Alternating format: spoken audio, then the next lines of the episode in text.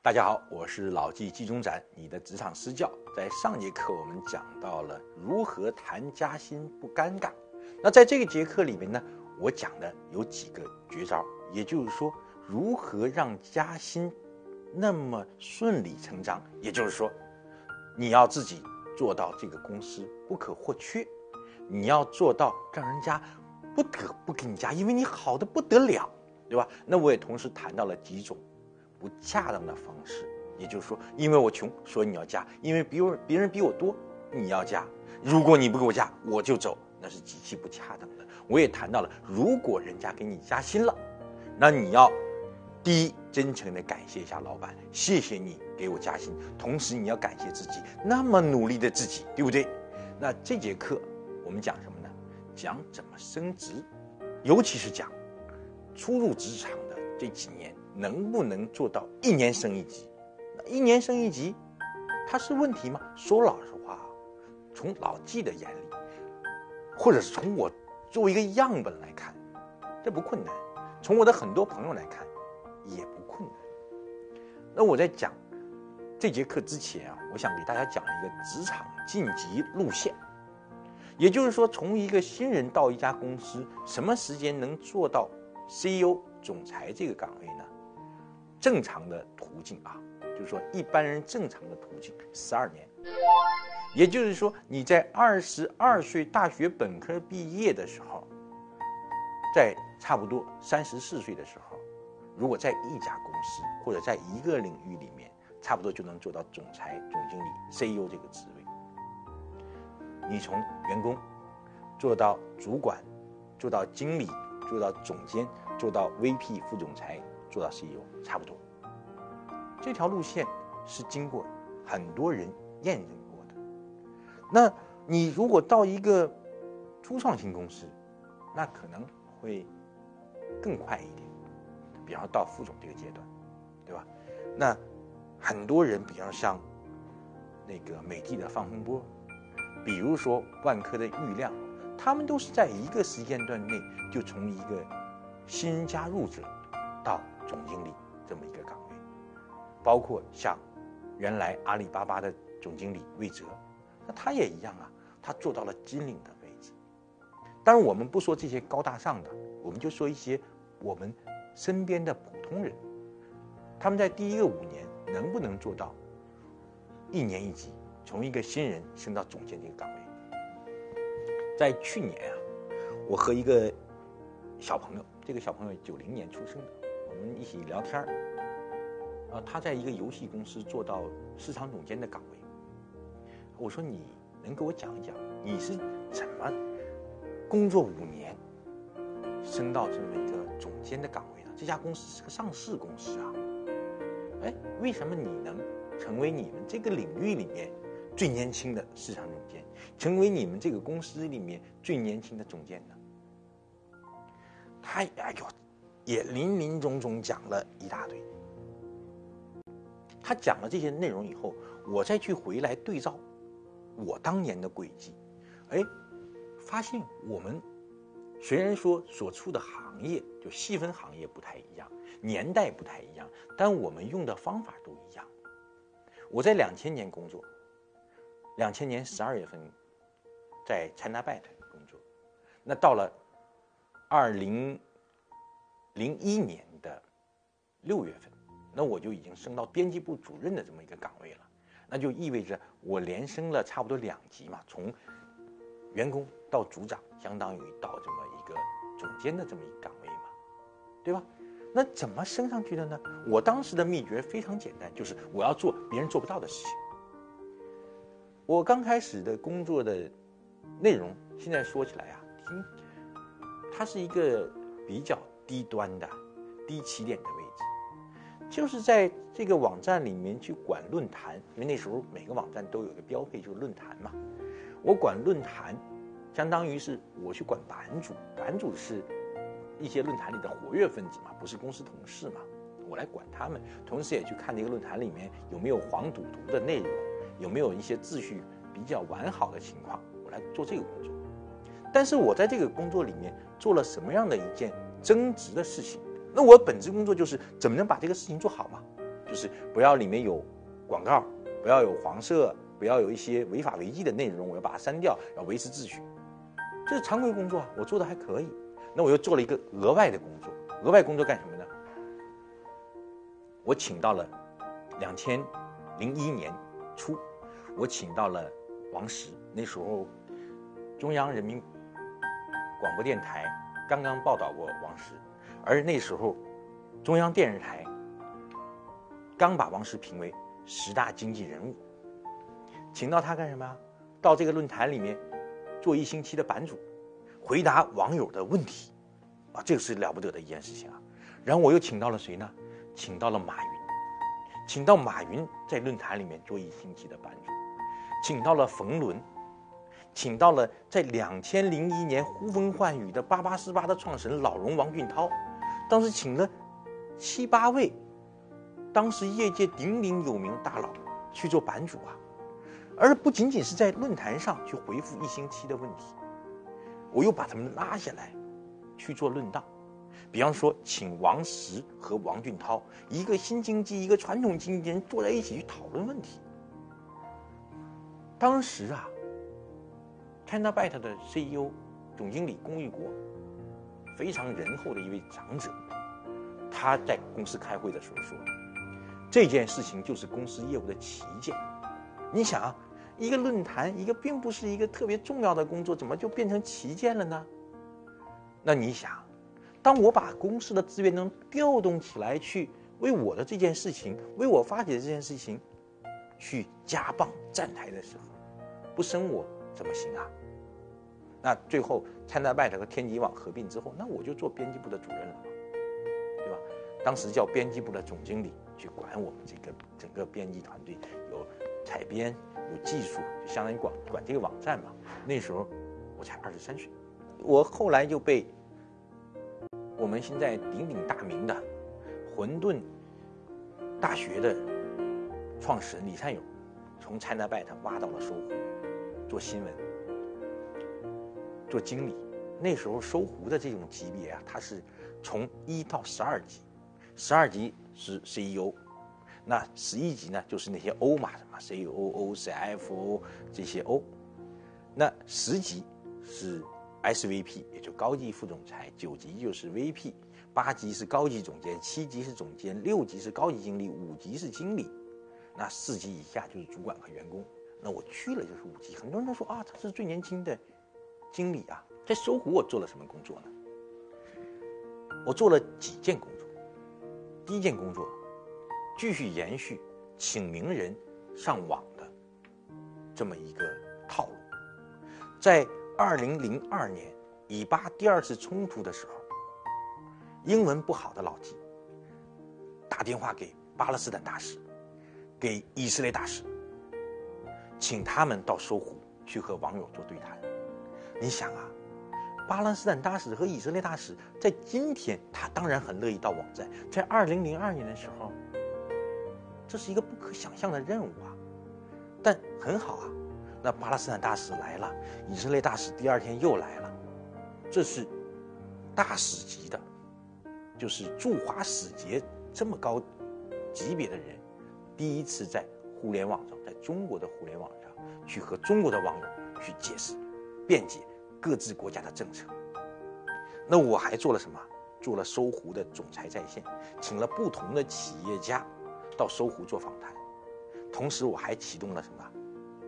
主观上的采访的有热度的新闻，那时候做了很多啊，像麻蛋蛋处女嫖娼案，包括我第一次请到了这个同性恋人士到网站去做访谈，做了非常多的这一些相关的工作。当然，那我在公司的位置就会节节高。一次一次的去。做这些超出寻常的工作，当然就升职了嘛。那业绩很好嘛，对吧？你的业绩，它势必会推动你往前走嘛，因为你的工作很好嘛。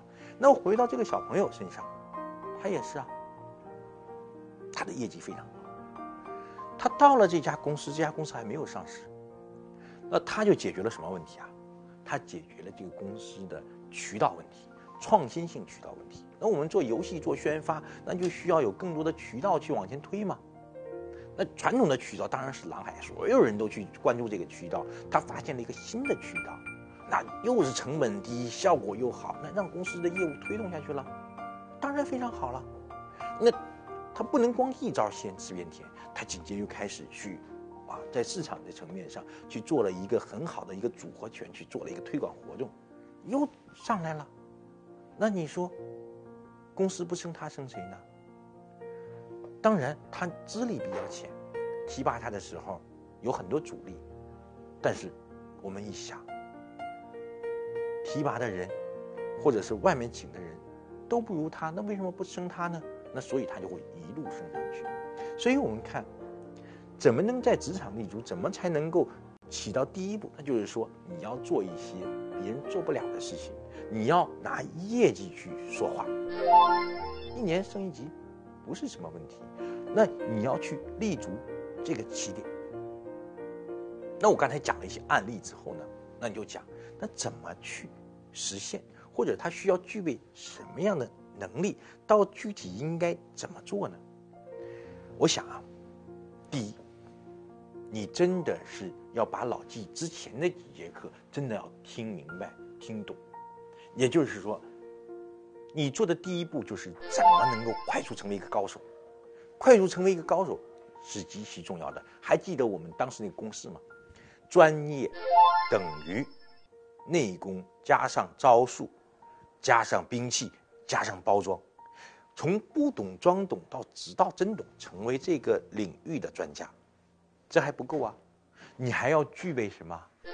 能够和老板思想共振的。能力，也就是非常理解他，理解公司的部署，理解公司的向前发展的规划，形成在信息领域的前瞻性，这是很关键的。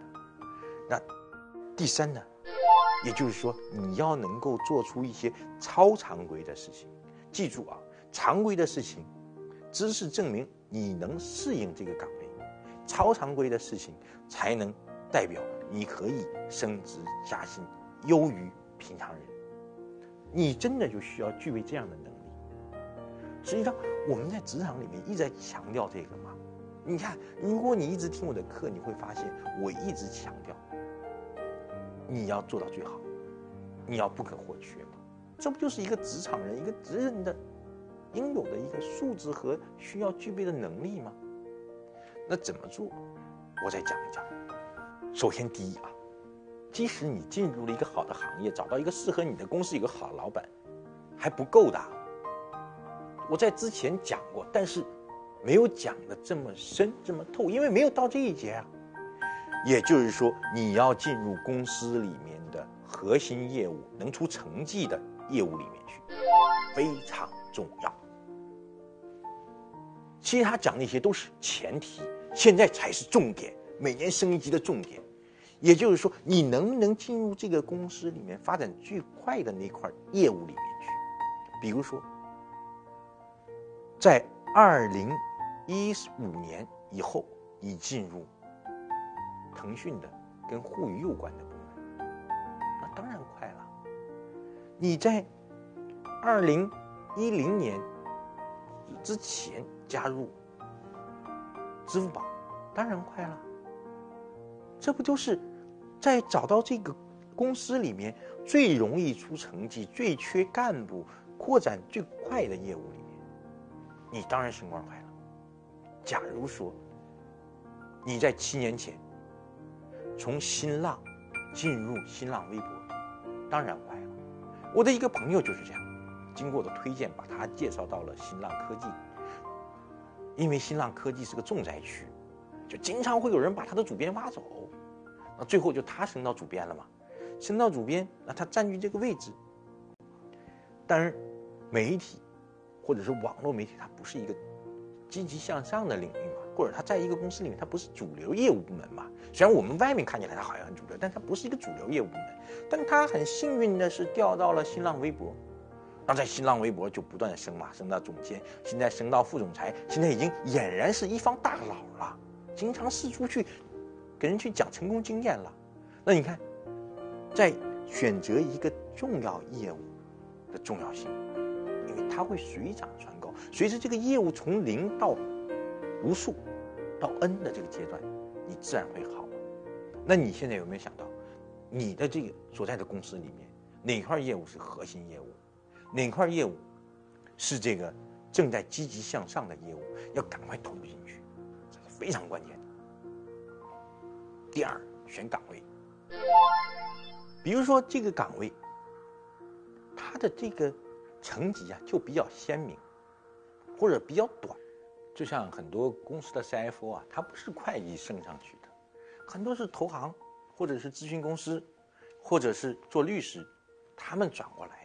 因为他要从一个公司整体的盘子里面去看嘛，所以你看，你要是从一个财务角度来讲，你这么怎么升，顶多升到一个财务总监嘛。所以，他岗位他也就会限定你，一定要去往业务上面走。我看到很多公司的这些总经理，都从什么做做起的？销售。之前曾经有过一次统计，就财富五百强里面的百分之。差不多六十多的 CEO 第一份工作是销售，或者他们从销售这个业务里面逐渐的去起步的。选个岗位也很重要。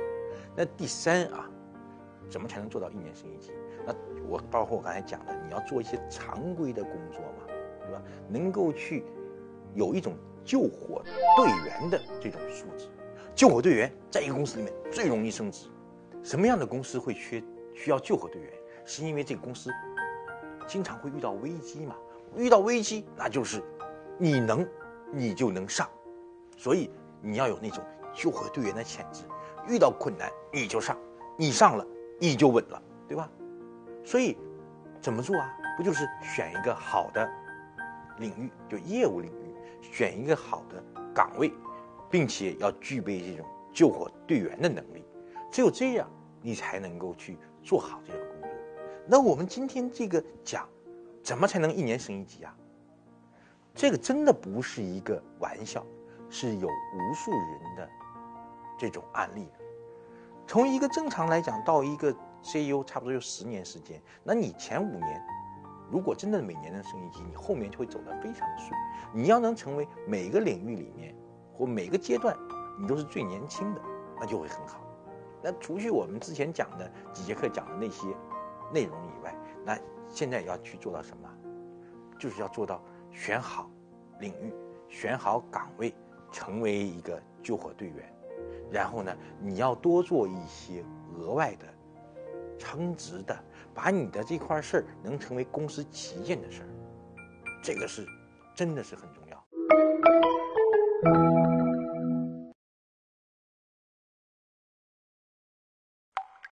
很多小的问题呢，或者是你碰到的一些事情，你可以到青社群里面去找我，去一对一的去解释，我会给你很具有实战性的解答。因为啊，我在这门课里面，我不可能去把每一个方法去讲的那么透彻，因为有些方法适合他，有些方法适合他，那我只能讲一些逻辑上的、实证上的。定量上的一些逻辑、关系或者是原则、讲道的东西，那术呢就会在青社群里面，我们去一对一的沟通。我经常和我的朋友说啊，少听点培训，因为培训就分三种吧。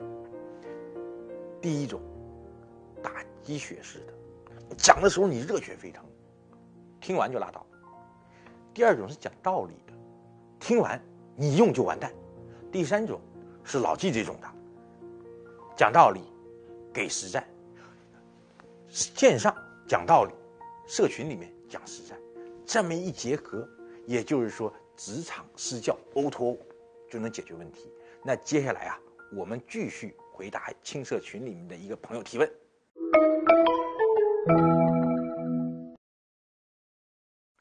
在维库的青社群里面啊，有朋友问老纪。他说呀，今年入职了一家年初才成立的互联网的分公司，觉得这家公司好牛，但工作下来呢，发现并不是那么回事儿。内部升职上去的主管没几个能力特别强的，公司的方向模糊的，业绩做得好坏完全靠运气，偶尔主管还要处理领导的私事，完全颠覆了我对公司和领导的认知。但我不是蛮想离职。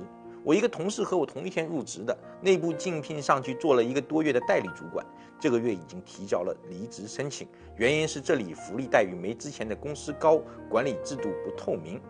他建议我也重新考虑一下，矛盾该怎么选？老季给这位朋友啊一些建议：第一，不要把职场、把公司想象是一个无菌的、真空的、纯真的。完美世界，它有这样那样的问题。我们可以对一个工作有理想，但是千万不能理想化。它一定会存在很多问题的。如果没有问题，你存在的价值何在呢？第二，不要因为别人离开一家公司，就会影响你的情绪，会对你造成波动。他走他的，你干你的。不冲突的，你不要被别人影响。第三，不要以一个新人去操老板的心。我们经常说，天下的事情分三种：老天爷的事儿、别人的事儿、自己的事儿。不要整天关心老天爷的事儿，操心别人的事儿，忘了自己的事儿，这是麻。干好自己的事儿，不用去考虑公司的战略怎么样。不要考虑公司的业务怎么样，不用考虑主管怎么样，因为这不是你考虑的。你现在考虑就是你能不能成长。实际上，现在对你来讲啊，给出第三个建议就是不用选。既然这家还不错的公司，你就努力把它做好吧，花时间努力做好，成为不可或缺的。就像老纪在这节课讲的，你能不能做到一年升一级啊？你能不能？升上去以后不被其他同事说：“哎呦，好像升上去的没有什么能力啊，成为不可或缺啊。”这是你现在最应该做的事情。